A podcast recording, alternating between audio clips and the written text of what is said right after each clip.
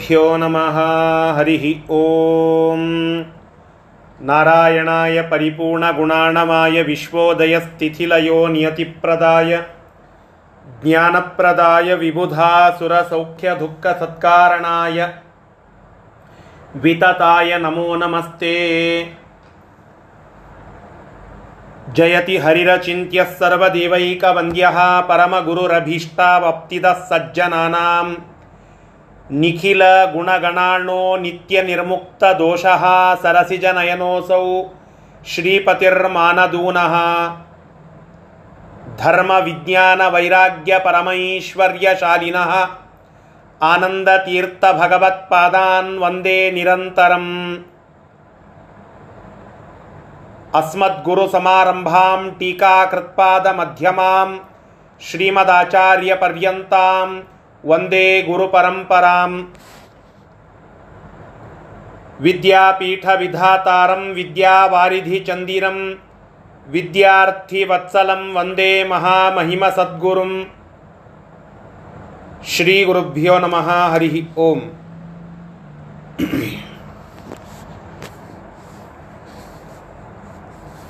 ज्येष्ठमास ಅದನ್ನು ಗುರು ಮಾಸ ಅಂತ ಕರೆಯೋದುಂಟು. ಜ್ಯೇಷ್ಠ ಮಾಸದಲ್ಲಿ ಅನೇಕ ಜನ ಯತಿಗಳ ಆರಾಧನದ ಒಂದು ಪರ್ವಕಾಲ ಇರುತ್ತದೆ. ಅನೇಕ ಬೇರೆ ಬೇರೆ ಯತಿಗಳ ಆರಾಧನಾ ಈ ಜ್ಯೇಷ್ಠ ಮಾಸದಲ್ಲಿ ನಾವು ನೋಡುತ್ತೇವೆ. ಸತ್ಯಸಂಧತೀರ್ಥ ಶ್ರೀಪಾದಂಗಳವರ ಆರಾಧನಾ ಪರ್ವದಿಂದ ಪ್ರಾರಂಭವಾಗುವ ಈ ಒಂದು ಅನೇಕ ಆರಾಧನೆಯ ಸರಣಿ ಸತ್ಯಾಭಿನವರ ಆರಾಧನಾ ಬರ್ತದೆ ಶ್ರೀಪಾದರಾಜರ ಆರಾಧನಾ ಬರುತ್ತದೆ, ಸತ್ಯಧೀರತೀರ್ಥ ಶ್ರೀಪಾದಂಗಳವರ ಆರಾಧನಾ ಬರುತ್ತದೆ, ಸತ್ಯಪೂರ್ಣತೀರ್ಥ ಶ್ರೀಪಾದಂಗಳವರ ಆರಾಧನಾ ಬರುತ್ತದೆ ರಘುವರ್ಯ ತೀರ್ಥ ಶ್ರೀಪಾದಂಗಳವರ ಆರಾಧನೆ ಬರ್ತದೆ ಮತ್ತು ಸತ್ಯ ಧೀರತೀರ್ಥರ ಸತ್ಯಪೂರ್ಣರ ಆರಾಧನಾ ಇದೇ ಮಾಸದಲ್ಲಿ ಬರುತ್ತದೆ. ವಿಜಯೀಂದ್ರ ತೀರ್ಥ ಶ್ರೀಪಾದಂಗಳವರ ಆರಾಧನೆ ಬರುತ್ತದೆ. ಹೀಗೆ ಅನೇಕ ಯತಿ ವರೇಣ್ಯರ, ಯತಿ ಶ್ರೇಷ್ಠರುಗಳ ಆರಾಧನೆ ಒದಗುವುದು ಅದು ಜ್ಯೇಷ್ಠ ಮಾಸದಲ್ಲಿ. ಹೀಗಾಗಿ ಈ ಮಾಸದ ಒಂದು ವಿಶೇಷ ಅಂತಂದರೆ ಅನೇಕ ಯತಿವರೆಣ್ಯರ ಸ್ಮರಣ.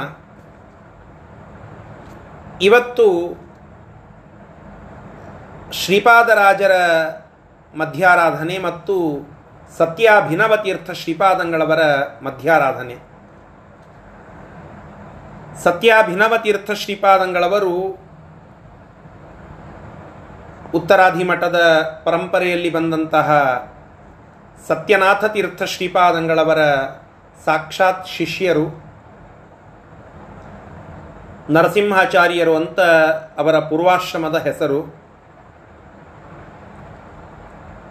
ಅವರು ಹೆಸರಾದದ್ದು, ಹೆಸರುವಾಸಿಯಾದದ್ದು ಗುರುಭಕ್ತಿಗೆ.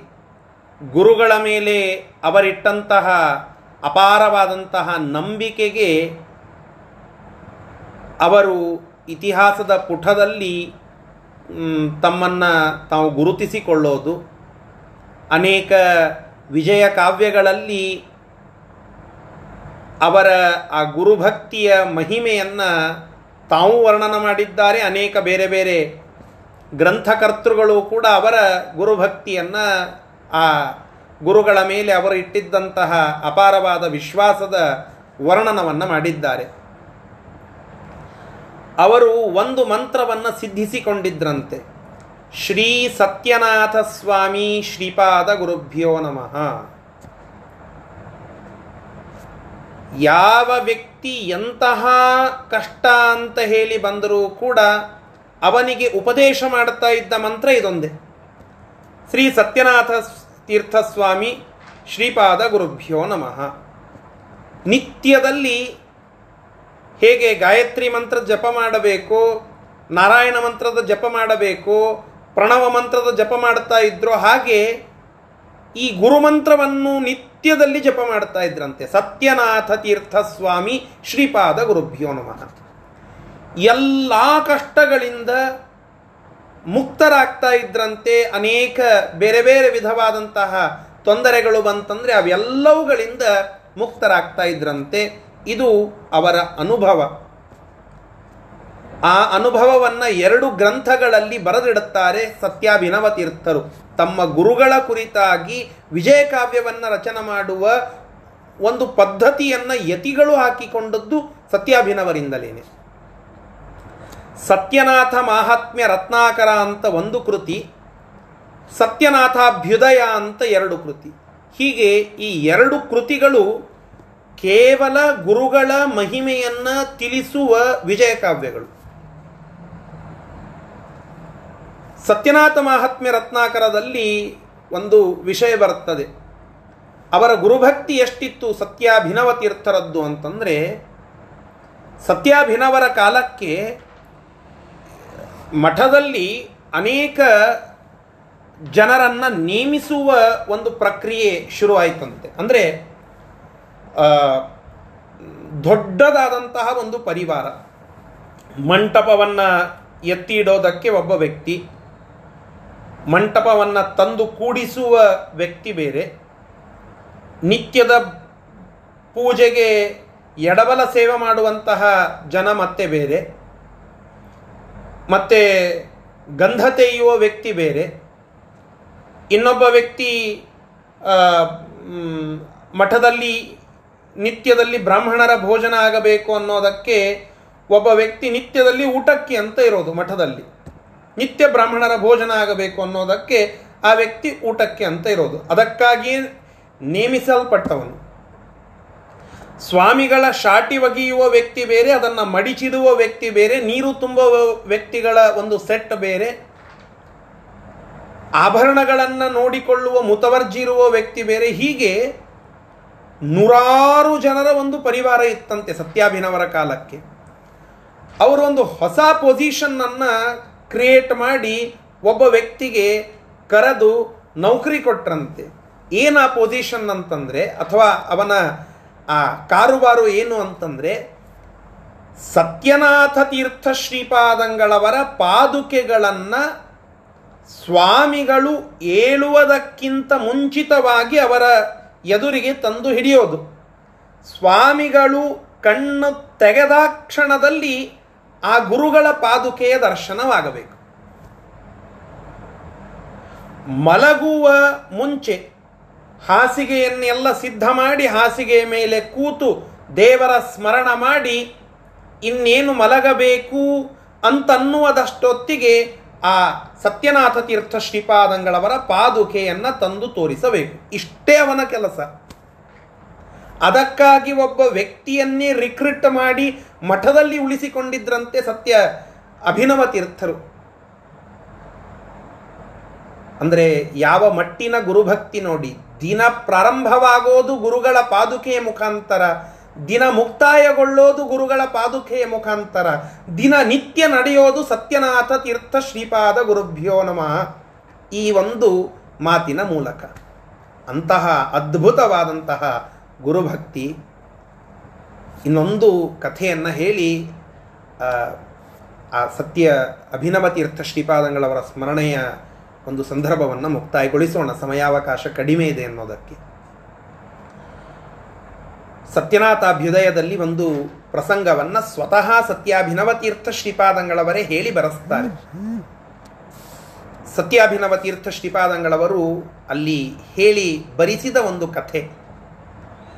ಗುರುಗಳ ಮೇಲೆ ನಂಬಿಕೆಯನ್ನು ಯಾವ ಮಟ್ಟಿಗೆ ಇಡಬೇಕು? ಅಪ್ಪಿ ತಪ್ಪಿ ಆ ನಂಬಿಕೆ ಎಲ್ಲೋ ಒಂದು ಕಡೆಗೆ ಚಂಚಲವಾದರೆ ಪರಿಣಾಮ ಎಷ್ಟು ಘನಘೋರವಾಗಿ ಇರುತ್ತದೆ. ಒಮ್ಮೆ ಯಾವುದೋ ಒಂದು ಊರಿನಲ್ಲಿ ಸತ್ಯನಾಥ ತೀರ್ಥ ಶ್ರೀಪಾದಂಗಳವರು ಮೊಕ್ಕಾಂ ಹೂಡಿದ್ರು. ಆ ಊರಿನಲ್ಲಿ ತತ್ವಪ್ರಕಾಶಿಕ ಪಾಠ ನಡೀತಾ ಇತ್ತು. ಸತ್ಯಾಭಿನವ ತೀರ್ಥ ಶ್ರೀಪಾದಂಗಳವರು ನರಸಿಂಹಾಚಾರ್ಯರಾಗಿ ಇದ್ದು ಅಂದರೆ ಪೂರ್ವಾಶ್ರಮದಲ್ಲಿ ಪಾಠವನ್ನು ಕೇಳಲಿಕ್ಕೆ ಅಂತ ಕೂತಿದ್ದಾರೆ. ಸತ್ಯನಾಥ ತೀರ್ಥರಿಗೆ ಏನೋ ಒಂದು ಸ್ಮರಣ ಬಂತು. ನರಸಿಂಹಾಚಾರ್ಯರನ್ನು ಕರೆದರಂತೆ. ಕರೆದು, ಇಲ್ಲ, ಇವತ್ತು ನೀನು ಊರಿಗೆ ಹೋಗಿಬಿಡು. ನಿನಗೆ ಯಾಕೋ ಆರಾಮ್ ತಪ್ಪು ಲಕ್ಷಣ ಕಾಣಿಸ್ತಾ ಇದೆ.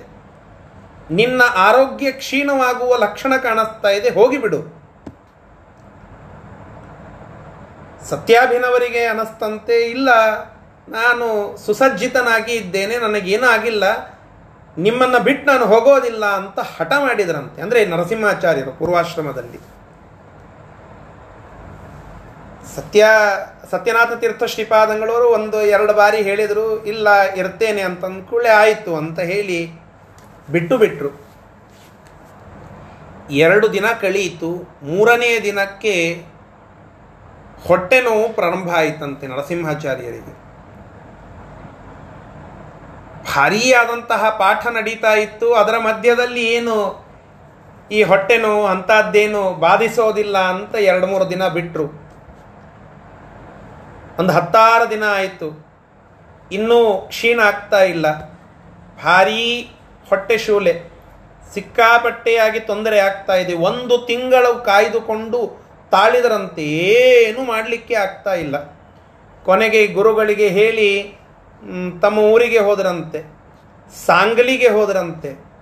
ಅಲ್ಲಿ ಎಲ್ಲ ಇದ್ದು ಏನೇನೋ ಅನೇಕ ಚಿಕಿತ್ಸೆಗಳನ್ನು ತೆಗೆದುಕೊಂಡ್ರು ಏನೂ ಆಗಲಿಲ್ಲ. ಕೊನೆಗೆ ಸತ್ಯನಾಥರು ಎಲ್ಲ ಕಡೆಗೆ ಸಂಚಾರವನ್ನು ಮಾಡೋದನ್ನು ಏನು ಯೋಜನೆ ಮಾಡಿದ್ರು, ಅದನ್ನೆಲ್ಲ ಮುಗಿಸಿಕೊಂಡು ದೈವೇಚ್ಛೆಯನ್ನು ತಿಳಿದು ಮತ್ತೆ ಸತ್ಯ ಅಭಿನವ ತೀರ್ಥರು ಅಂದರೆ ನರಸಿಂಹಾಚಾರ್ಯರು ಇದ್ದ ಊರಿಗೆ ತಾವೇ ಬಂದ್ರಂತೆ. ಬಂದು ಅವರ ಎದುರಿಗೆ ಕೂತ್ಕೊಂಡ್ರಂತೆ. ಆಗ ಸತ್ಯಾಭಿನವ ತೀರ್ಥರು ನಾಚಿಕೆಯಿಂದ, ಸ್ವಾಮಿ, ನಿಮ್ಮಂತಹ ಮಹಾನುಭಾವರ ಮಾತುಗಳನ್ನು ಯಾವುದೋ ಒಂದು ಉದ್ದೇಶ, ಅದು ಒಳ್ಳೆಯದ್ದೋ ಕೆಟ್ಟದ್ದೋ ಏನೋ ಗೊತ್ತಿಲ್ಲ. ನಾನು ಉಲ್ಲಂಘನ ಮಾಡಿದೆ, ಆ ಪಾಪದಿಂದ ಗುರುಗಳ ಮಾತಿನ ಮೇಲೆ ನಂಬಿಕೆ ಇಡದ ಪಾಪದಿಂದ ಈ ರೀತಿಯಾದಂತಹ ಹೊಟ್ಟೆ ಶೂಲೆ ಬಂದಿದೆ. ಇದಕ್ಕೆ ಮತ್ಯಾವ ಮದ್ದು ತಾಳೋದಿಲ್ಲ, ನೀವೇ ಮದ್ದು. ಹೀಗಾಗಿ ನೀವೇ ಅನುಗ್ರಹ ಮಾಡಬೇಕು ಅಂತ ಹೇಳಿದಾಗ ನಕ್ಕು ಹೊಟ್ಟೆ ಮೇಲೆ ಕೈ ಇಟ್ಟರಂತೆ ಸತ್ಯ, ಸತ್ಯನಾಥ ತೀರ್ಥ ಶ್ರೀಪಾದಂಗಳವರು ಪೂರ್ಣ ಆ ಹೊಟ್ಟೆ ಶೂಲೆ ಎಲ್ಲ ಕಡಿಮೆ ಆಯಿತಂತೆ. ಇದನ್ನ ಸ್ವತಃ ಸತ್ಯಾಭಿನವ ತೀರ್ಥರೇ ಬರ, ಬರೆಸಿ ಅದನ್ನು ದಾಖಲಾತಿ ಮಾಡಿ ಇಟ್ಟಿದ್ದಾರೆ. ಇದು ಸತ್ಯ ನಾಥತೀರ್ಥ ಶ್ರೀಪಾದಂಗಳವರ ತಪಶಕ್ತಿ ಎಷ್ಟೋ, ಅಷ್ಟೇ ಸತ್ಯಾಭಿನವತೀರ್ಥ ಶ್ರೀಪಾದಂಗಳವರ ಗುರುಭಕ್ತಿ. ಅಂತಹ ಆ ಮೇರು ಗುರುಭಕ್ತಿಯ ಪ್ರತೀಕ ಆ ಸತ್ಯ ಅಭಿನವತೀರ್ಥ ಶ್ರೀಪಾದಂಗಳವರು ಶಿಷ್ಯವಾತ್ಸಲ್ಯದ ಒಂದು ಮೇರು ಪ್ರತೀಕ ಅದು ಸತ್ಯನಾಥ ತೀರ್ಥ ಶ್ರೀಪಾದಂಗಳವರು. ಅಂತಹ ಆ ಶಿಷ್ಯ ಶ್ರೇಷ್ಠರಾದ ಗುರುಭಕ್ತಿಯನ್ನು ಹೇಗೆ ಯಾವ ಮಟ್ಟಕ್ಕೆ ಮಾಡಬಹುದು ಎಂಬುವ ಒಂದು ಮುನ್ನುಡಿಯನ್ನು ಬರೆದಿಟ್ಟು ಹೋದಂತಹ ಸತ್ಯಾಭಿನವ ತೀರ್ಥ ಶ್ರೀಪಾದಂಗಳವರ ಆರಾಧನಾ ಮಹೋತ್ಸವ ಇವತ್ತು. ಸತ್ಯನಾಥ ತೀರ್ಥರನ್ನು ಪಂಚಾಭಿನವಕಾರರು ಅಂತ ಕರೀತಾರೆ. ಅಂದರೆ ಐದು ಅಭಿನವಗಳನ್ನು ರಚನೆ ಮಾಡಿದರು ಅಂತ. ಅವರ ಕೃತಿಗಳಿಗೆ ಇರುವ ಒಂದು ಹೆಸರು ಅಭಿನವ ಅಂತ ಹೇಳಿ. ಬೇರೆ ಬೇರೆ ಗ್ರಂಥಗಳನ್ನು, ಟಿಪ್ಪಣಿಗಳನ್ನು ರಚನೆ ಮಾಡಿದ್ದಾರೆ. ಆ ಎಲ್ಲ ರಚನೆಗಳಿಗೆ ಅಭಿನವ ಅಂತ ಅವರ ಹೆಸರು. ಅವು ನಾಲ್ಕಿವೆ. ಅವರ ಮುಖ್ಯ ಕೃತಿಗಳು ನಾಲ್ಕಿವೆ. ಆದರೆ ಆ ನಾಲ್ಕು ಟಿಪ್ಪಣಿಯನ್ನು ಬರೆದದ್ದಕ್ಕೆ ಪಂಚ ಅಭಿನವಕಾರರು ಅಂತ ಯಾಕೆ ಕರೆದ್ರು ಅಂತ ಕೇಳಿದರೆ ಅದಕ್ಕೆ ಅವರೇ ಉತ್ತರ ಕೊಟ್ಟರು ನಾಲ್ಕು ಕೃತಿಗಳು ಲೇಖನ ರೂಪದಲ್ಲಿ ಆದರೆ ಒಂದು ಜೀವಂತ ಕೃತಿ ಸತ್ಯಾಭಿನವ ತೀರ್ಥರು. ಅಭಿನವ. ಇವರೇ ಐದನೇ ಅಭಿನವರು. ಹೀಗಾಗಿ ಸತ್ಯನಾಥರ ಐದು ಕೃತಿಗಳಲ್ಲಿ ಅತ್ಯಂತ ಶ್ರೇಷ್ಠವಾದ ಐದನೆಯ ಅಭಿನವರು ಈ ಸತ್ಯಾಭಿನವರು. ಆದ್ದರಿಂದ ಆ ಗುರುಗಳ ಪೂರ್ಣ ಪ್ರೀತಿಗೆ ಪಾತ್ರರಾದಂತಹ ಆ ಸತ್ಯಾಭಿನವ ತೀರ್ಥ ಶ್ರೀಪಾದಂಗಳವರು ತಮ್ಮಲ್ಲಿ ಇರುವ ಅದ್ಭುತ ಮೇರು ಗುರುಭಕ್ತಿಯನ್ನು ನಮ್ಮಲ್ಲಿಯೂ ಕೊಟ್ಟು ಅನುಗ್ರಹ ಮಾಡಲಿ ಅಂತ ಒಂದು ಪ್ರಾರ್ಥನೆಯನ್ನು ಮಾಡೋಣ. ಆ ಗುರುಗಳು ನಾಚಾರ ಕೊಯ್ಲು ಅಂತ ಕುಂಭಕೋಣಂ ಹತ್ತಿರ ಇರುವಂತಹ ಒಂದು ಊರು. ಅಲ್ಲಿ ಸನ್ನಿಹಿತರಾಗಿದ್ದಾರೆ. ವ್ಯಾಪ್ತವಾದಂತಹ ಒಂದು ವೃಂದಾವನ, ಶುದ್ಧವಾದಂತಹ ಆ ಪರಿಸರದಲ್ಲಿ ಸತ್ಯಾಭಿನವ ತೀರ್ಥರು ಸನ್ನಿಹಿತರಾಗಿದ್ದಾರೆ. ಅನೇಕ ಜನ ಯಾರು ದಕ್ಷಿಣ ಭಾರತದ ಯಾತ್ರೆಗೆ ಹೋಗಿರುತ್ತಾರೋ ಅವರಿಗೆ ಅಲ್ಲಿ ಅದನ್ನು ನೋಡುವ ಪ್ರಸಂಗವನ್ನು ನಾವು ನೋಡಬಹುದು, ಆ ವೃಂದಾವನವನ್ನು ನೋಡಬಹುದು. ಅಂತಹ ಸತ್ಯಾಭಿನವ ತೀರ್ಥ ಶ್ರೀಪಾದಂಗಳವರಿಗೆ ನಮಸ್ಕಾರವನ್ನು ಸಲ್ಲಿಸೋಣ. ಇನ್ನು ಶ್ರೀಪಾದರಾಜರ ಆರಾಧನಾ, ಶ್ರೀಪಾದರಾಜರ ಕುರಿತಾಗಿ ಅನೇಕ ಕಥೆಗಳನ್ನು, ಅನೇಕ ಅವರ ಗ್ರಂಥಗಳ ಚಿಂತನವನ್ನು ತಾವೆಲ್ಲ ಮಾಡಿರ್ತೀರಿ. ಬಹುಶ್ರುತರು ಮಧ್ವನಾಮದ ಪಾರಾಯಣವನ್ನು ನಿತ್ಯದಲ್ಲಿ ಮಾಡುವ ಅನೇಕ ಗೃಹಿಣಿಯರು ಇಲ್ಲಿದ್ದಾರೆ. ಶ್ರೀಪಾದರಾಜರ ಅನೇಕ ಕೃತಿಗಳನ್ನು ಚಿಂತನ ಮಾಡುವ ಅನೇಕ ಸದ್ಗ್ರಹಸ್ಥರು ಇಲ್ಲಿದ್ದಾರೆ. ಅವರೆಲ್ಲ ಆ ಸತ್ಯಾಭಿನವ ತೀರ್ಥರ ಪರಿಚಯ. ಪ್ರಾಯ ಅನೇಕ ಜನರಿಗೆ ಇರಲಿಕ್ಕಿಲ್ಲ, ಆದರೆ ಶ್ರೀಪಾದರಾಜರ ಪರಿಚಯ ಬಹಳಷ್ಟು ಜನರಿಗೆ. ಯಾಕೆ ಅಂತಂದರೆ ಶ್ರೀಪಾದರಾಜರು ಮುಖ್ಯವಾಗಿ ದಾಸ ಸಾಹಿತ್ಯದ ಒಂದು ಪ್ರಾಚುರ್ಯಕ್ಕೆ ಕಾರಣರಾದಂತಹ ಯತಿವರೇಣ್ಯರು. ಅವರು ಬರೆದಂತಹ ಅನೇಕ ಕೃತಿಗಳು ನಾವು ನಿತ್ಯದಲ್ಲಿ ಕೇಳುತ್ತೇವೆ, ಹಾಡುತ್ತೇವೆ, ಅದರ ಸಂಕೀರ್ತನವನ್ನು ಮಾಡುತ್ತೇವೆ. ವಾಗ್ವಜ್ರ ಅಂತನ್ನುವ ಸುಧಾಕ್ಕೆ ಅದ್ಭುತವಾದಂತಹ ಟಿಪ್ಪಣಿಯನ್ನು ಬರೆದಂತಹ ವ್ಯಾಸ ಸಾಹಿತ್ಯದ ಮೇರು ವಿದ್ವಾಂಸರೂ ಶ್ರೀಪಾದರಾಜರು ಅದೇ ರೀತಿಯಾಗಿ ಅನೇಕ ಕನ್ನಡದ ಭಾರಿಯಾದಂತಹ ಸಂಕೀರ್ತನಗಳನ್ನು ರಚನೆ ಮಾಡಿ ದಾಸ ಸಾಹಿತ್ಯವನ್ನೂ ಪ್ರಚುರವಾಗಿ ಪ್ರಚಾರ ಮಾಡಿದಂತಹ ಮಹಾನುಭಾವರು ಶ್ರೀಪಾದರಾಜರು. ಹೀಗೆ ವ್ಯಾಸ ಸಾಹಿತ್ಯ, ದಾಸ ಸಾಹಿತ್ಯಕ್ಕೆ ಅಪಾರವಾದಂತಹ ಕೊಡುಗೆಯನ್ನು ಕೊಟ್ಟಂಥವರು ಶ್ರೀಪಾದರಾಜರು ತ, ಅನೇಕ ಪವಾಡಗಳನ್ನು ತೋರಿಸಿದ್ದಾರೆ ಅಂತ ಕೇಳುತ್ತೇವೆ. ಅಶುದ್ಧವಾದಂತಹ ಒಂದು ವಸ್ತ್ರವನ್ನು ಮುಂದೆ ಇಟ್ಟು ಅದಕ್ಕೆ ಹರಿನಿರ್ಮಾಲ್ಯವನ್ನು, ತೀರ್ಥವನ್ನು ಪ್ರೋಕ್ಷಣ ಮಾಡಿ, ಶುದ್ಧ ಮಾಡಿದಂತಹ ಪ್ರಸಂಗ. ಅದರಿಂದ ಅನೇಕ ಸಂದೇಶವನ್ನು ಭಕ್ತರಿಗೆ ಕೊಟ್ಟಂತಹ ಪ್ರಸಂಗವನ್ನು ನಾವು ಅವರ ಚರಿತ್ರದಲ್ಲಿ ಕೇಳುತ್ತೇವೆ. ವ್ಯಾಸರಾಜರಂತಹ ಮಹಾನುಭಾವರನ್ನು ತಯಾರು ಮಾಡಿ ಜಗತ್ತಿಗೆ ಕೊಟ್ಟಂತಹ ಮಹಾನುಭಾವರು ಶ್ರೀಪಾದರಾಜರು. ಸ್ವತಃ ಆ ವ್ಯಾಸರಾಜರಿಗೆ ಮತ್ತು ಶ್ರೀಪಾದರಾಜರಿಗೆ ಪಂಢರಪುರದಲ್ಲಿ ಗೋಪಾಲಕೃಷ್ಣನ ಮೂರ್ತಿ, ಅದು ಆ ಮೂರ್ತಿ ಜೀವಂತ ಸ್ವರೂಪವನ್ನು, ಚೇತನ ಸ್ವರೂಪವನ್ನು ತೆಗೆದುಕೊಂಡು ನರ್ತನ ಮಾಡಿ ಕೃಷ್ಣ ಎದುರಿಗೆ, ಎದುರಾ ಎದುರು, ನೇರಾ ನೇರವಾಗಿ ದರ್ಶನವನ್ನು ಕೊಟ್ಟಂತಹ ಪ್ರಸಂಗವನ್ನು ಕೇಳುತ್ತೇವೆ. ಅಂತಹ ಆ ಮಹಾನುಭಾವರು ಶ್ರೀಪಾದರಾಜರು, ಅವರ ಅನುಗ್ರಹವೂ ಕೂಡ ಅವರ ಆ ಗ್ರಂಥಗಳ ವಾಗ್ವಜ್ರದ ಚಿಂತನ ದೂರ ಉಳಿತು ಅದರ ಕೆಲವು ವಾಕ್ಯಗಳನ್ನು ಅನ್ನುವ ಪುಣ್ಯವಾದರೂ ಕೂಡ ನಮ್ಮೆಲ್ಲರಿಗೆ ಸಿಗಲಿ. ನಿತ್ಯದಲ್ಲಿ ಅವರ ಅನೇಕ ಕೀರ್ತನೆಗಳನ್ನು ಹಾಡುವ, ಸ್ಮರಣ ಮಾಡುವ, ಕೊಂಡಾಡುವ ಒಂದು ಭಾಗ್ಯವನ್ನು ಅವರು ಕರುಣಿಸಲಿ ಅಂತ ಪ್ರಾರ್ಥನೆ ಮಾಡೋಣ.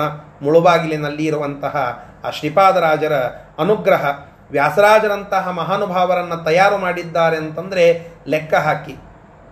ಶ್ರೀಪಾದರಾಜರು ಅಂತ ಲಕ್ಷ್ಮೀನಾರಾಯಣ ಯತಿಗಳವರು ಅವರಿಗೆ ಶ್ರೀಪಾದರಲ್ಲಿ ರಾಜರು ಅಂತನ್ನುವ ಒಂದು ಹೆಗ್ಗಳಿಕೆ, ಆ, ರಘುನಾಥ ತೀರ್ಥ ಶ್ರೀಪಾದಂಗಳವರು ಕೊಟ್ಟಿದ್ದಾರೆ ಅಂತಂದರೆ ಅವರ ಒಂದು ಮಹಿಮೆ, ಅದನ್ನು ನಾವೆಲ್ಲ ಲೆಕ್ಕ ಹಾಕಬೇಕು ಅಂತಹ ಆ ಮಹಾನುಭಾವರು, ಯತಿವರೆಣ್ಯರು, ಅವರ ಅನುಗ್ರಹವೂ ಕೂಡ ನಮ್ಮೆಲ್ಲರ ಮೇಲೆ ಆಗಲಿ ಅಂತ ಪ್ರಾರ್ಥನವನ್ನು ಮಾಡೋಣ. ಶ್ರೀ ಗುರುಭ್ಯೋ ನಮಃ. ತಾತ್ಪರ್ಯ ನಿರ್ಣಯದ ಅಷ್ಟಮೋಧ್ಯಾಯದ ಚಿಂತನೆಯನ್ನು ಮಾಡುತ್ತಾ ಇದ್ವಿ. ಇವತ್ತು ಗುರುಗಳ ಆರಾಧನೆ ಆದ್ದರಿಂದ ಒಂದು ಹದಿನೈದು ನಿಮಿಷ ಆ ಗುರುಗಳ ಒಂದು ಮಹತ್ವವನ್ನು ತಿಳಿಯುವ ಪ್ರಯತ್ನವನ್ನು ಮಾಡಿದ್ದೇವೆ. ಈಗ ಕೆಲವು ಶ್ಲೋಕಗಳು ರಾಮಾಯಣದ ಯುದ್ಧಕಾಂಡದ ಪ್ರಮೇಯವನ್ನು ಏನು ತಿಳಿಸ್ತಾ ಇದ್ರೋ ಅದನ್ನು ಮುಂದುವರಿಸೋಣ.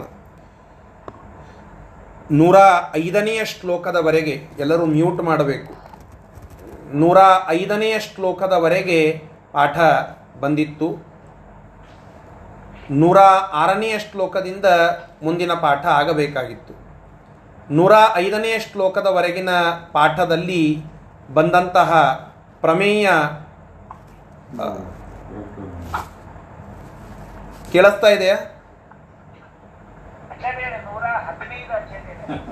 ನೂರ ಹದಿನೈದನೆಯ ಶ್ಲೋಕದವರೆಗೆ ಪಾಠ ಬಂದಿತ್ತು. ನೂರ ಹದಿನಾರನೆಯ ಶ್ಲೋಕದಿಂದ ಪಾಠ ಆಗಬೇಕಾಗಿತ್ತು. ನೂರ ಹದಿನೈದನೆಯ ಶ್ಲೋಕದ ಒಂದು ಸಾರಾಂಶವನ್ನು ಒಂದೇ ನಿಮಿಷದಲ್ಲಿ ಹೇಳಿ ಮುಂದಿನ ಶ್ಲೋಕವನ್ನು ನೋಡೋಣ.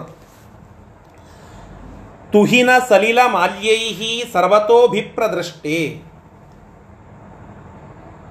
ಆ ಸುಗ್ರೀವನನ್ನ ಪೂರ್ಣವಾಗಿ ಅವನನ್ನ ಭಾರಿಯಾಗಿ ಸೋಲಿಸಿ ಸೋತು ಸುಣ್ಣಗಾಗುವಂತೆ ಮಾಡಿ ತನ್ನ ಹೆಗಲ ಮೇಲೆ ಹಾಕಿಕೊಂಡು ಮೆರವಣಿಗೆ ಮಾಡುತ್ತಾ ಇದ್ದಾನೆ ಆ ಕುಂಭಕರ್ಣ. ಅವನಿಗೆ ಕೇಕೆ ಹಾಕಿ ಅವನ ಒಂದು ವಿಜೃಂಭಣೆಗೆ ಸಾಥ್ ಕೊಡ್ತಾ ಇದ್ದಾರೆ ಆ ರಾವಣನ ದೂತರು.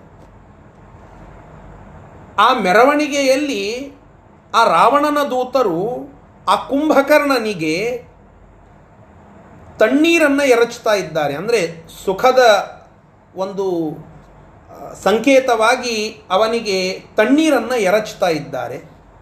ಹೂ ಮಾಲೆಗಳನ್ನು ಅವನ ಮೇಲೆ ಹಾಕ್ತಾ ಇದ್ದಾರೆ. ಆ ಎಲ್ಲ ತಂಪಾದ ನೀರಿನ ಸ್ಪರ್ಶದಿಂದ ಹೂ ಮಾಲೆಗಳ ಸ್ಪರ್ಶದಿಂದ ಕುಂಭಕರ್ಣನಿಗೆ ಅದರ ಸ್ಪರ್ಶ ಆಗ್ತಾ ಇದೆಯೋ ಇಲ್ಲೋ ಗೊತ್ತಿಲ್ಲ. ಅವನ ಮೇಲೆ ಇದ್ದ ಆ ಸುಗ್ರೀವನಿಗಂತೂ ಸಂತೋಷ ಆಯಿತು.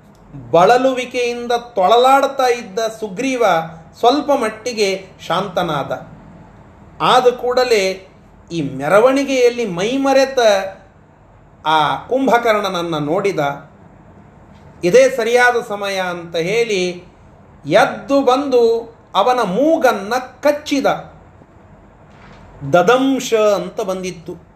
ನಾಸಾಂ ದದಂ, ತಸ್ಯ ನಾಸಾಂ ದದಂಶ. ಆ ಕುಂಭಕರ್ಣನ ಮೂಗನ್ನು ಕಚ್ಚುತ್ತಾನೆ ಸುಗ್ರೀವ. ಮುಂದೆ ಏನಾಯಿತು? ಅದನ್ನು ನೋಡೋಣ. ಕರಾಭ್ಯಾಮಸ್ಯ ಕರಣೌ ಚ. ಕರಾಭ್ಯಾಮಸ್ಯ ಕರಣೌ ಚ.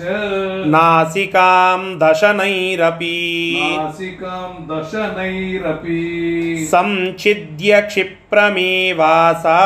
ಸಂಚಿದ್ಯ ಕ್ಷಿಪ್ರ क्षिप्रमेवासा व्युत्पपात हरीश्वरः ವ್ಯುತ್ಪಪಾತ ಹರೀಶ್ವರಃ ನೋಡಿ ಅಲ್ಲಿ ಕರಾಭ್ಯಾಂ ಹ್ಮ್, ಬರೇ ಸುಗ್ರೀವ ಆ ಮೂಗನ್ನ ಕಚ್ಚಲಿಲ್ಲ ಮತ್ತೆ ತನ್ನ ಕೈಗಳಿಂದ ಕುಂಭಕರ್ಣನ ಕಿವಿ ಇದ್ದು ದೊಡ್ಡದಾದಂತಹ ಕಿವಿ ಕುಂಭದಂತೆ ಕಿವಿ ಇತ್ತು ಅನ್ನೋದಕ್ಕೆ ಅವನಿಗೆ ಕುಂಭಕರ್ಣ ಅಂತ ಹೆಸರು ಆ ಕುಂಭಕರ್ಣನ ಕಿವಿಗಳನ್ನು ಕತ್ತರಿಸಲಿಕ್ಕೆ ಪ್ರಯತ್ನ ಮಾಡಿದಂತೆ, ಕೈಯಿಂದಲೇನೆ. ಮತ್ತೆ ಅವನ ಹಲ್ಲುಗಳನ್ನು ಬಳಸಿ, ಸುಗ್ರೀವ ತನ್ನ ಹಲ್ಲುಗಳನ್ನು ಬಳಸಿ ಮೂಗನ್ನು ಕತ್ತರಿಸಲಿಕ್ಕೆ ಪ್ರಯತ್ನ ಮಾಡಿದ. ಒಟ್ಟಿಗೆ ಅವನನ್ನು ವಿಕಾರಗೊಳಿಸಲಿಕ್ಕೆ ತನ್ನ ಕೈಗಳಿಂದ ಆಗುವ ಎಲ್ಲ ಪ್ರಯತ್ನ ಮಾಡುತ್ತಾನೆ ಸುಗ್ರೀವ. ಸಂಚಿದ್ಯ ಕ್ಷಿಪ್ರಂ ಏವ ಅಸೌ ವ್ಯುತ್ಪಪಾತ ಅಂದರೆ ಆ ಸುಗ್ರೀವ ಇಷ್ಟೆಲ್ಲ ಮಾಡಿ ಮೇಲೆ ಹಾರಿದ ಅಂತೆ, ನೆಗೆದ. ಅಂದರೆ ಇವನಿಂದ ತಪ್ಪಿಸಿಕೊಳ್ಳಬೇಕು ಅಂತ ಹೇಳಿ ಮೂಗನ್ನು ಕಚ್ಚಿ, ಕಿವಿಯನ್ನು ಹಿಂಡಿ, ಕಿವಿಯನ್ನು ಕಚ್ಚಿ ಕತ್ತರಿಸಲಿಕ್ಕೆ ಪ್ರಯತ್ನ ಮಾಡಿ ಏನೇನೋ ಅವನಿಗೆ ಬಾಧೆ ಕೊಟ್ಟು ಜಿಗದ ಅಂತೆ ಸುಗ್ರೀವ. ಇಷ್ಟು ಈ ಶ್ಲೋಕದ ಒಂದು ತಾತ್ಪರ್ಯ. ಶಬ್ದಶಃ ಅರ್ಥವನ್ನು ನೋಡಿ. ಕರಾಭ್ಯಾಂ ಸುಗ್ರೀವನು ತನ್ನ ಕೈಗಳಿಂದ ಅಸ್ಯ ಆ ಕುಂಭಕರ್ಣನ ಕರ್ಣವು ಆ ಕಿವಿಗಳನ್ನು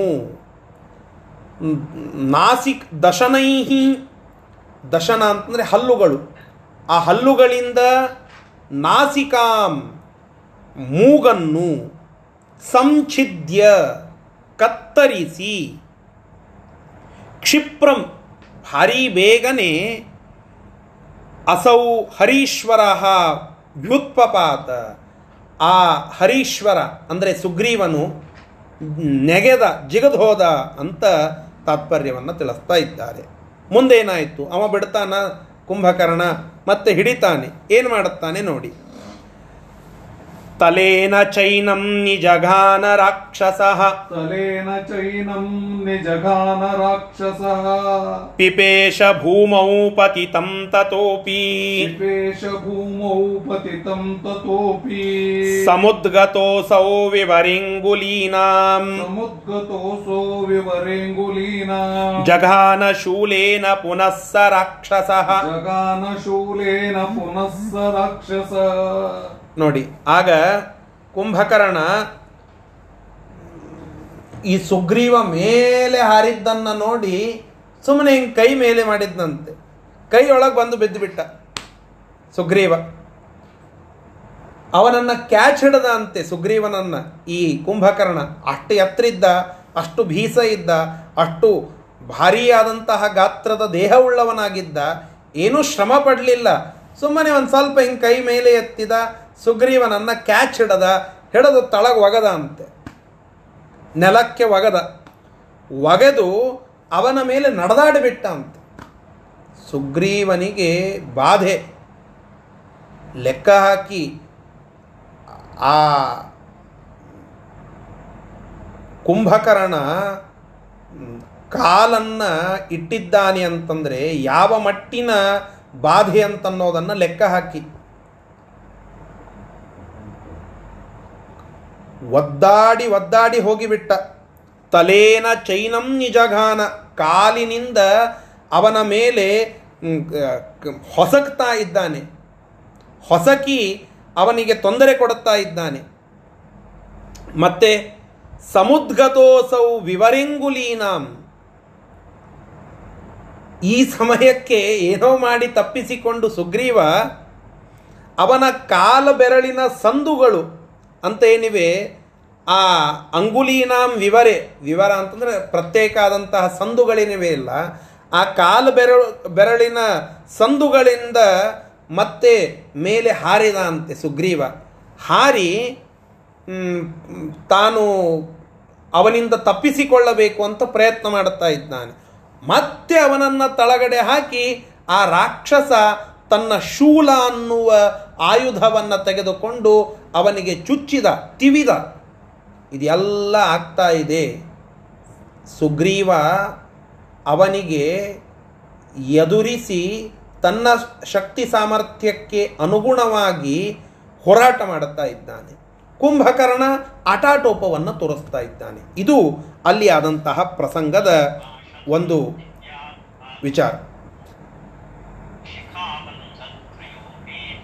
ದಯವಿಟ್ಟು ಮ್ಯೂಟ್ ಮಾಡಬೇಕು.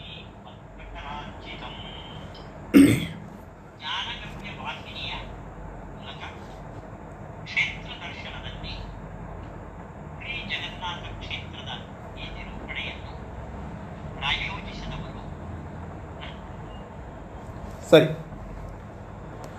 ನೋಡಿ ಇದರ ಶಬ್ದಶಃ ಅರ್ಥ ಏನಂ ಆ ಸುಗ್ ಸುಗ್ರೀವನನ್ನು ರಾಕ್ಷಸ ಆ ಕುಂಭಕರ್ಣನು ತಲೇನ ತನ್ನ ಕಾಲಿನಿಂದ ಹೊಸೆದ, ನಿಜಘಾನ ಹೊಸೆದ, ಭೂಮೌ ಪತಿತಂ, ಭೂಮಿಯಲ್ಲಿ ಬಿದ್ದಂತಹ, ನೆಲಕ್ಕೆ ಬಿದ್ದಂತಹ ಅವನನ್ನು ತತೋಪಿ ಪಿಪೇಶ. ಪಿಪೇಶ ಅಂತಂದರೆ ಕಾಲಿನಿಂದ ಗುದ್ದೋದು ಅಂತಾರಲ್ಲ, ಹಾಗೆ ಪಿಪೇಶ ಅವನನ್ನು ಒತ್ತಿ ತೊಂದರೆ ಕೊಟ್ಟ, ಅವನಿಗೆ ಬಾಧೆ ಕೊಟ್ಟ. ಸಮುದ್ಗತೋ ಅಸೌ. ಅಸೌ, ಅದೇ ಸಮಯಕ್ಕೆ ಆ ಸುಗ್ರೀವ ಅಂಗುಲೀನಾಂ ವಿವರೆ. ಆ ಕುಂಭಕರ್ಣನ ಕಾಲು ಸಂದುಗಳಿಂದ ಅದನ್ನು ಬಳಸಿಕೊಂಡು, ಅದನ್ನು ಆಧಾರವಾಗಿ ಇಟ್ಟುಕೊಂಡು ಸಮುದ್ಗತು ಮೇಲೆ ಹಾರಲಿಕ್ಕೆ ಪ್ರಯತ್ನ ಮಾಡಿದ.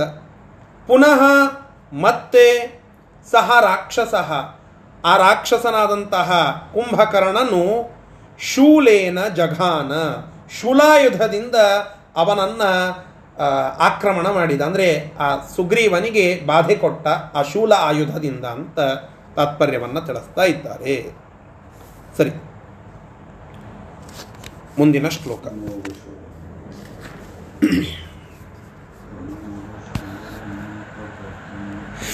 अमोघशूलं प्रपतत् तदीक्ष्य अमोघशूलं प्रपतन्तमीक्ष्य रवे सुतस्योपरि मारुतात्मजः रवे सुतस्योपरि मारुतात्मजः प्रगृह्य जानौ प्रणिधाय शीघ्रम् प्रगृह्य जानौ प्रणिधाय शीघ्रम् ಬಭಂಜತಂ ಪ್ರೇಕ್ಷ್ಯ ನನಾದ ಚೋಚ್ಚೈಃ प्रभञ्जतम् प्रेक्ष्य ननादचोचैः ನೋಡಿ ಆಗ ಆ ಇಬ್ಬರಿಗೂ ಭಾರೀಯಾದಂತಹ ಜಗಳ ನಡೀತಾ ಇದೆ ಆಕ್ರಮಣ ನಡೀತಾ ಇದೆ ಸುಗ್ರೀವ ಏನೇನೋ ಮಾಡಿ ಆ ಒಬ್ಬ ಮ್, ತನ್ನ ವೈರಿ ಆ ರಾಕ್ಷಸನನ್ನ ಮ್, ಹೊಡೆದು ಅವನಿಂದ ಪಾರಾಗಬೇಕು ಅಂತ ನೋಡುತ್ತಾ ಇದ್ದಾನೆ.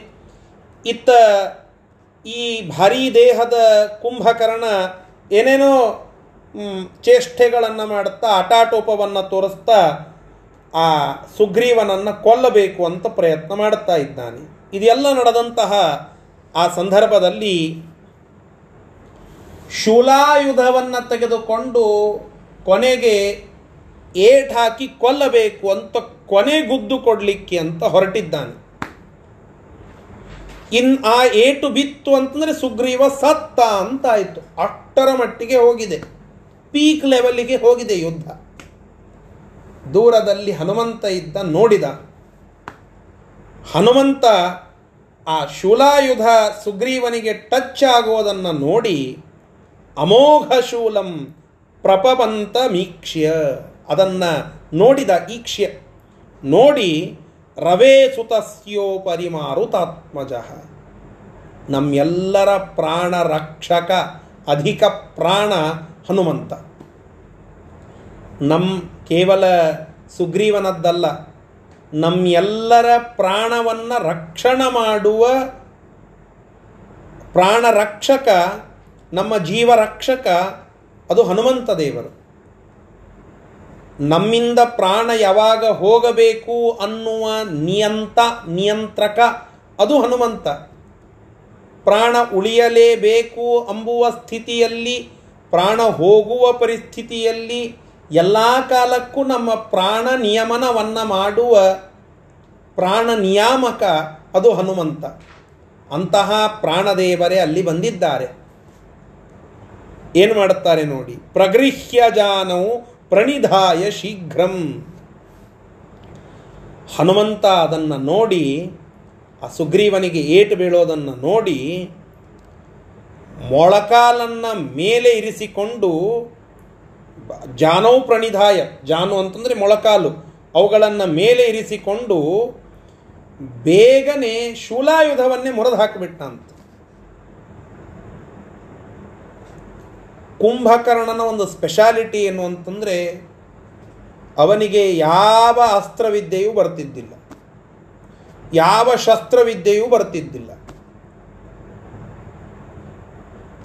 ಅವನ ಹತ್ತಿರ ಇದ್ದದ್ದು ಒಂದೇ ಒಂದು ಅಸ್ತ್ರ, ಅದು ಶೂಲ ಆಯುಧ, ಒಂದೇ ಒಂದು ಆಯುಧ. ಆ ಶೂಲಾಯುಧವನ್ನು ಬಿಟ್ಟರೆ ಬೇರೆ ಯಾವ ಅಸ್ತ್ರ, ಶಸ್ತ್ರ ಏನೇನೇನೇನೂ ಇರ್ತಿದ್ದಿಲ್ಲ. ಅವ ಅಸ್ತ್ರಗಳನ್ನು ಸಂಪಾದನೆ ಮಾಡಬೇಕು. ಒಂದು ಮಜಾ ಕತೆ ಇದೆ. ಅಸ್ತ್ರಗಳನ್ನು ಸಂಪಾದನೆ ಮಾಡಬೇಕು ಅಂತ ಹೇಳಿ ಬ್ರಹ್ಮದೇವರನ್ನ ಕುರಿತು ತಪಸ್ ಮಾಡಲಿಕ್ಕೆ ಅಂತ ಹೋಗ್ತಾನಂತೆ. ಅಸ್ತ್ರ ಸಂಪಾದನೆ ಮಾಡಬೇಕು ಅಂತ. ಎಲ್ಲ ದೇವತೆಗಳು, ಋಷಿಗಳು ಬಂದು ಬ್ರಹ್ಮದೇವರ ಹತ್ರ ಹೋಗಿ ಕೇಳ್ತಾರಂತೆ, ಸ್ವಾಮಿ, ಈ ರಾಕ್ಷಸ ಕುಂಭಕರ್ಣ ಏನೂ ಇರಲಾರ್ದೇನೆ ಇಷ್ಟು ಮಂದಿನ ಕೊಲ್ತಾನೆ. ಅವನ ಹತ್ರ ಅಸ್ತ್ರಶಸ್ತ್ರಗಳು ಏನೂ ಇಲ್ಲ, ಒಂದು ಶೂಲಾಯುಧ ಅದೊಂದು ಬಿಟ್ಟರೆ ಬೇರೆ ಏನೂ ಇಲ್ಲ ಅಂದ್ರೆ ಬಡದು ಬಾಯಿಗೆ ಹಾಕೊಂಡು ಕೊಲ್ತಾನೆ ಅನೇಕ ಜನರನ್ನು. ಇನ್ನು ನೀವು ಅನುಗ್ರಹ ಮಾಡಿ ಅವನಿಗೆ ಅಸ್ತ್ರಶಸ್ತ್ರಗಳನ್ನು ಕೊಟ್ಟು ಆ ವಿದ್ಯಾ ಪ್ರವೀಣನನ್ನಾಗಿಯೂ ಮಾಡಿ, ಅಜೇಯ ಅಭೇದ್ಯ ಛೇದ್ಯ ಅಂತ ಮಾಡಿದ್ರಿ ಅಂತಂದರೆ ಮುಗಿದು ಹೋಯ್ತು ನಮ್ಮನ್ನೆಲ್ಲ ಹೊರದು ಮುಕ್ಕಿ ಬಿಡುತ್ತಾನೆ ನಾವೆಲ್ಲ ಏನೋ ಜಗತ್ತಿನೊಳಗೆ ಆ ಮೂಲಿಯೊಳಗೆ ಈ ಮೂಲಿಯೊಳಗೆ ಕೂತು ಜಪ ತಪ ಮಾಡ್ಕೋತ, ಹೋಮ ಹವನ ಮಾಡ್ಕೋತ ಏನಿದ್ದೀವಿ, ನಾವೆಲ್ಲ ಸತ್ತು ಹೋಗ್ತೇವೆ. ದೇವತೆಗಳೆಲ್ಲ ಆಯಾಯ ಲೋಕಗಳಲ್ಲಿ ಇದ್ದು ಬೇರೆ ಬೇರೆ ಕೆಲಸಗಳನ್ನು ಏನು ಮಾಡುತ್ತಾ ಇದ್ದಾರೆ, ಅವರೆಲ್ಲ ಪೂರ್ಣವಾಗಿ ಒದ್ದಾಡಿ ಹೋಗಿಬಿಡುತ್ತಾರೆ.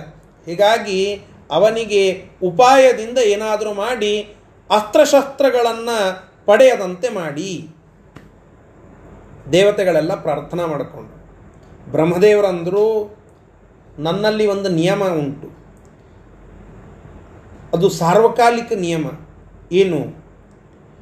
ಯಾರು ನನ್ನನ್ನು ಕುರಿತು ತಪಸ್ಸು ಮಾಡುತ್ತಾರೆ ಅವರಿಗೆ ವರ ಕೊಡೋದು ನನ್ನ ಧರ್ಮ. ಮತ್ತು ವರ ಕೊಡಬೇಕಾಗ್ತದೆ.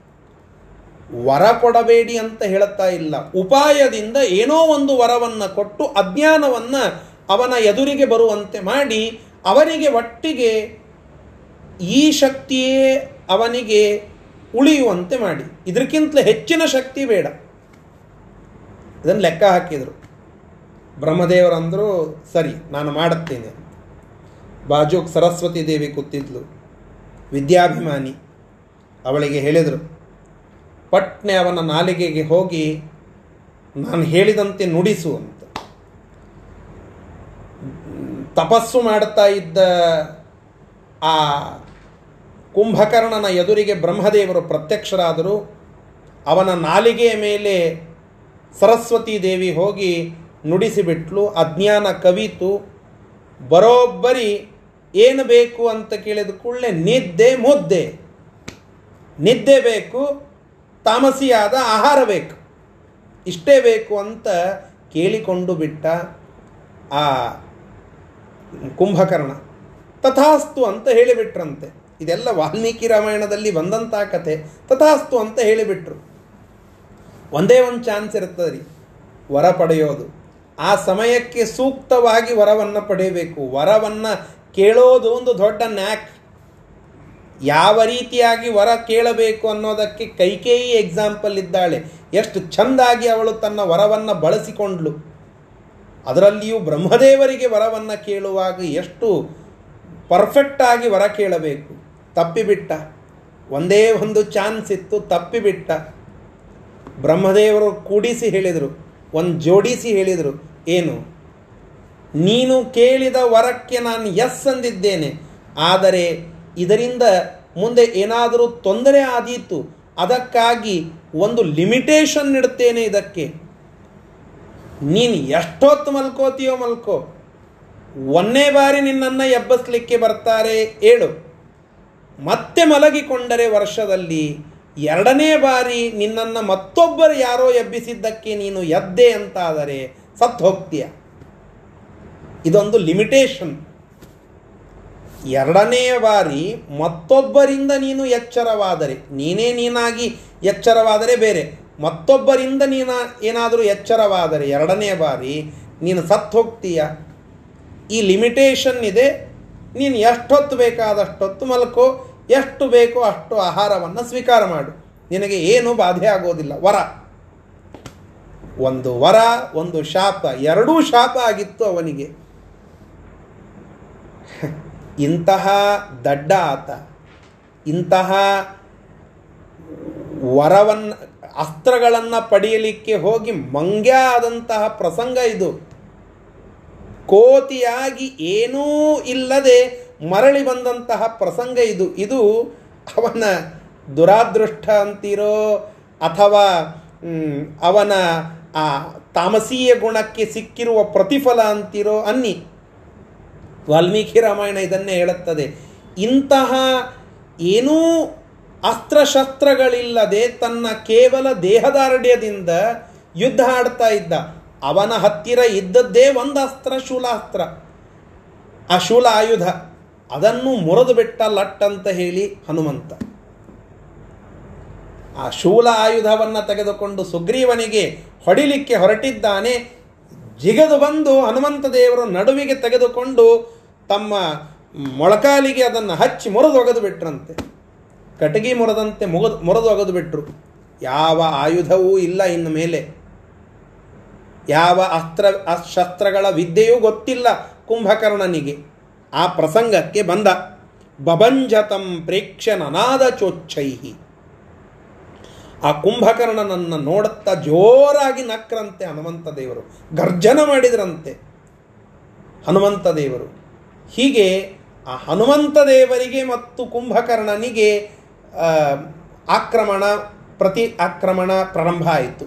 ಸುಗ್ರೀವ ಪಾರಾದ, ಸುಗ್ರೀವನನ್ನು ಪಾರು ಮಾಡಿದ್ದು, ಜೀವದಾತ ಆದದ್ದು ಮತ್ತೆ ಹನುಮಂತ ದೇವರು. ನೋಡಿ ಇಡಿಯಾದ ರಾಮಾಯಣವನ್ನು ನೋಡಿದಾಗ ಹನುಮಂತ ದೇವರು ಎಷ್ಟು ಪ್ರಸಂಗಗಳಲ್ಲಿ ನಾನು ಜೀವದಾತ ಅನ್ನೋದನ್ನು ತೋರಿಸಿಕೊಡುತ್ತಾರೆ. ಪ್ರಾಕ್ಪಂಚ ಶಸ್ತ್ರಹಸ್ತ್ರೈ. ಪೂರ್ಣವಾಗಿ ಜೀವ ಆಕ್ಚುಯಲಿ ಸತ್ತು ಹೋಗಿದ್ದ ಅನ್ನುವ ಪ್ರಸಂಗ. ಲಕ್ಷ್ಮಣ. ಆಗ ಆ ಲಕ್ಷ್ಮಣನನ್ನು ಬದುಕಿಸೋದಕ್ಕೆ ಸುಷೇಣ ಹೇಳಿದಂತೆ ಯಾವುದೋ ಒಂದು ಸಂಜೀವಿನಿ ಮೂಲಿಕೆಯನ್ನು ತೆಗೆದುಕೊಂಡು ಬಾ ಅಂತ ಒಂದೇ ಒಂದು ರಾತ್ರಿ ನಿನಗೆ ಅವಕಾಶ ಅಂತ ಹೇಳಿದರೆ ಹೋದರು. ಅದ್ರಾಕ್ಷಿ ದುತ್ಪತಂತಂ ಆ ಯಾವ ಗಂಧಮಾದನ ಪರ್ವತ ಎಲ್ಲಿಯ ಸಂಜೀವಿನಿ ಮೂಲಿಕೆ? ಲಕ್ಷ್ಮಣ ತನ್ನ ಪ್ರಾಣವನ್ನು ಕಳೆದುಕೊಳ್ಳುವ ಮಟ್ಟಕ್ಕೆ ಹೋಗಿ ಮೂರ್ಛೆ ಹೊಂದಿ ಬಿದ್ದದ್ದು ಸಾಯಂಕಾಲವಾದರೆ ಮರುದಿನ ಸೂರ್ಯೋದಯವಾಗುವುದರಲ್ಲಿ ಆ ಮೂಲಿಕೆ, ಅದು ಔಷಧ ರೂಪವನ್ನು ತೆಗೆದುಕೊಂಡು ಅವನಿಗೆ ಅದರ ಸೇವನೆ ಆಗಬೇಕಾಗಿದೆ. ಆ ಪ್ರಸಂಗದಲ್ಲಿ ಲಕ್ಷ್ಮಣ ಇದ್ದಾನೆ.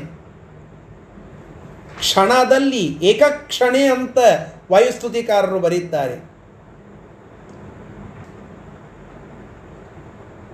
ಒಂದೇ ಒಂದು ಕ್ಷಣದಲ್ಲಿ ಆ ಒಂದು ಗಂಧಮಾದನ ಪರ್ವತವನ್ನು ನೋಡಿ ಉತ್ಪತಂತಂ ಅದ್ರಾಕ್ಷಿ ಅದನ್ನು ನೋಡೋದು. ಉತ್ಪತಂತಂ ಎತ್ತೋದು. ಅದನ್ನು ತಂದು ಇಲ್ಲಿ ಕೊಡೋದು. ಸಂಜೀವನಾದ್ಯವು ನೀವು ಒಂದು ಬೇಕಾ? ಸಂಜೀವಿನಿ ಒಂದೇ ಅಲ್ಲ, ಬೇಕಾದಂತಹ ಮೂಲಿಕೆಯನ್ನು ತೆಗೆದುಕೊಳ್ಳಿ ಅಂತ ಹೇಳಿ ಲಕ್ಷ್ಮಣನ ಪ್ರಾಣ ಉಳಿಸಿದ್ದು. ಶೇಷದೇವರ ಪ್ರಾಣವನ್ನು ಉಳಿಸಿದ್ದೇನೆ ಅಂತ ತೋರಿಸ್ತಾರೆ ಹನುಮಂತ ದೇವರು. ಇಲ್ಲಿ ಸೂರ್ಯನ ಪ್ರಾಣವನ್ನು ಉಳಿಸಿದ್ದೇನೆ ಅಂತ ತೋರಿಸ್ತಾರೆ ಹನುಮಂತ ದೇವರು. ಎಷ್ಟು ಪ್ರಸಂಗ. ನೂರಾರು ಇಂತಹ ಪ್ರಸಂಗಗಳಲ್ಲಿ ನಾನು ಎಲ್ಲ ದೇವತೆಗಳದ್ದಷ್ಟೇ ಅಲ್ಲ ಎಲ್ಲಾಕ್ಷರರ ಜೀವವನ್ನು ಉಳಿಸುವ ಜೀವದಾತ, ಲಕ್ಷ್ಮಣ ಪ್ರಾಣದಾತ ಚ ದಶಗ್ರೀವಸ್ಯ ದರ್ಪಹ ಅಂತ ಬರೀತಾರೆ. ಹನುಮಂತ ದೇವರ ಕುರಿತು. ಆ ಲಕ್ಷ್ಮಣ ಪ್ರಾಣದಾತ, ಸುಗ್ರೀವ ಪ್ರಾಣದಾತ, ಹೀಗೆ ಅನೇಕ ರೀತಿಯಾಗಿ ಜೀವದಾತ, ಜೀವನಿಯಂತ, ಜೀವಪ್ರಾಣದಾತ ನಾನೇ ಅನ್ನೋದನ್ನು ಹನುಮಂತ ದೇವರು ಕ್ಷಣ ಕ್ಷಣಕ್ಕೆ ಈ ರೀತಿಯಾಗಿ ತೋರಿಸುವ ಪ್ರಸಂಗಗಳನ್ನು ನಾವು ನೋಡುತ್ತೇವೆ. ಹೀಗೆ ಆ ಕುಂಭಕರ್ಣನ ಮೇಲೆ ಈ ರೀತಿಯಾಗಿ ಪ್ರಹಾರವನ್ನು ಮಾಡಿ, ಜೋರಾಗಿ ಗರ್ಜನ ಮಾಡಿ ನಕ್ಕರಂತೆ. ಇದು ಈ ಶ್ಲೋಕದ ತಾತ್ಪರ್ಯಾಂಶ. ಇದರ ಶಬ್ದಶಃ ಅರ್ಥವನ್ನು ಈಗ ತಿಳಿಯೋಣ. ಅಮೋಘ ಶೂಲಂ ಅಮೋಘವಾಗಿರ್ತಕ್ಕಂತಹ ಆ ಕುಂಭಕರ್ಣನ ಶೂಲವನ್ನು ಪ್ರಪತಂತಂ ಈಕ್ಷ್ಯ. ಆ ಸುಗ್ರೀವನ ಮೇಲೆ ರವೇಹೇ ಸುತಸ್ಯೋಪರಿ ರವೇಹೇ ಸೂರ್ಯನ ಸುತಸ್ಯ ಮಗನ, ಅರ್ಥಾತ್ ಅವತಾರನಾಗಿರತಕ್ಕಂತಹ ಸುಗ್ರೀವನ ಉಪರಿ ಮೇಲೆ ಪ್ರಪತಂತಂ ಆ ಶೂಲಾಯುಧವನ್ನು ಎಸೆದು ಅವನಿಗೆ ಬಾಧೆ ಕೊಡುವುದನ್ನು ಈಕ್ಷ್ಯ ನೋಡಿ ಮರುತಾತ್ಮಜ ಹನುಮಂತದೇವರು ಜಾನೌ ತಮ್ಮ ಮೊಳಕಾಲನ್ನು ಪ್ರಣಿಧಾಯ. ಅದನ್ನು ಮೇಲೆಬ್ಬಿಸಿ ಪ್ರಗೃಹ್ಯ ಆ ಶೂಲಾಯುಧವನ್ನು ತನ್ನ ಕೈಯಲ್ಲಿ ಹಿಡಿದುಕೊಂಡು ಶೀಘ್ರಂ ಭಾರೀ ಬೇಗನೆ ಬಭಂಜ ಮುರಿದು ಬಿಟ್ರು. ತಂ ಪ್ರೇಕ್ಷ್ಯ ಅದನ್ನು ನೋಡಿ ಅಂದ್ರೆ ಆ ಕುಂಭಕರ್ಣನನ್ನು ನೋಡಿ ಉಚ್ಚೈಹಿ ನನಾದ ಭಾರಿ ಉಚ್ಚಧ್ವನಿಯಿಂದ ನಕ್ಕು ಗರ್ಜನ ಮಾಡಿದರು. ಇದು ಅಲ್ಲಿ ಆದಂತಹ ಪ್ರಸಂಗ. ಮತ್ತೆ ಈಗ ಆಕ್ಚುಯಲ್ ಆಗಿ ಹನುಮಂತ ದೇವರು ಮತ್ತು ಕುಂಭಕರ್ಣನಿಗೆ ಯುದ್ಧ ಪ್ರಾರಂಭ ಆಗ್ತದೆ. ಆ ಯುದ್ಧದ ನಂತರದಲ್ಲಿ ಮತ್ತೆ ರಾಮ ಮತ್ತು ಕುಂಭಕರ್ಣನ ಒಂದು ಯುದ್ಧದ ಪ್ರಸಂಗ ಬರ್ತದೆ. ಅದನ್ನು ನಾಳೆ ದಿನ ಮತ್ತೆ ಮುಂದುವರಿಸೋಣ. ಶ್ರೀಕೃಷ್ಣಾರ್ಪಣ ಮಸ್ತು ಹರಯೇ ನಮಃ.